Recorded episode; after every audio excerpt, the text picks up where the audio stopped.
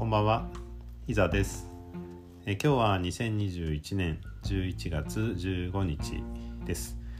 えっ、と15日なので、えーポッドキャストの司会をやらせていただこうと思います。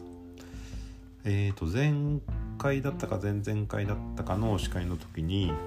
えっ、と周さんあの周の話すラジオの周さんが、えー、押されてたと思うんですけども。大学生の脳みそ垂れ流しラジオっていう番組があるんですけども、まあ、その中の、えー作り手になりたいなっていう11月5日の配信これかなり面白かったので、えーちょっと紹介したいなと思います。で、えー、とこの番組は枝さんっていう方とあやねさんっていう方、えー女性お二人が、えー会話をされてます。でえっ、と今は大学生じゃないのかな？お一人なんか仕事されてるっていうような、えー話もあったような気がしますけど、えーまあ、そのお二人の会話ですね。でえっ、とまあもちろんあのなんだ捉え方の違いっていうのは、えお二人あると思うんですけど、まあ、その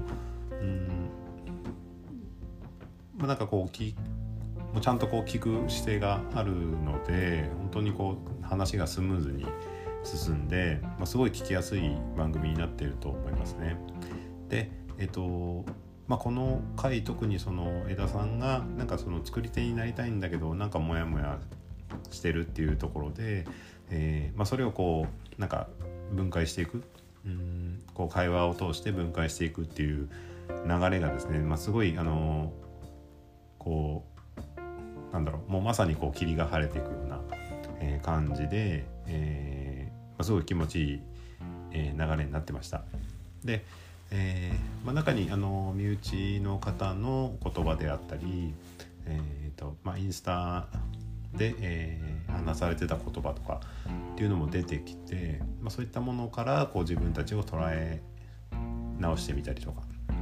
うん、あるいはその第三者から、えと自分たちがどう見えてるのかなっていう客観視をちゃんとされてたりとか、まあ、こう自己分析のこうなんだ勉強にもなる感じで、まあ、すごい、えーまあ、いい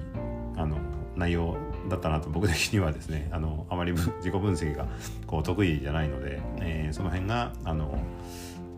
まあ、すごく良、えーかったなっていうふうに、えー思います。であと,、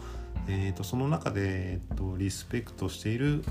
おじさんの言葉これ枝さんの方からですかね、えーの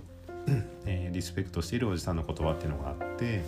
えーまあ、それが、えー、と受け手じゃなくて、えー満たす側にならないとダメだよっていうようなことを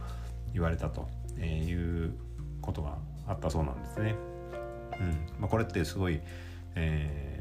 まあ、いい言葉だなと思うんですけど、まあ、あのやっぱりねこう自ら発信する、うんまあ、この作り手になりたいなっていうタイトル通りですね、えーと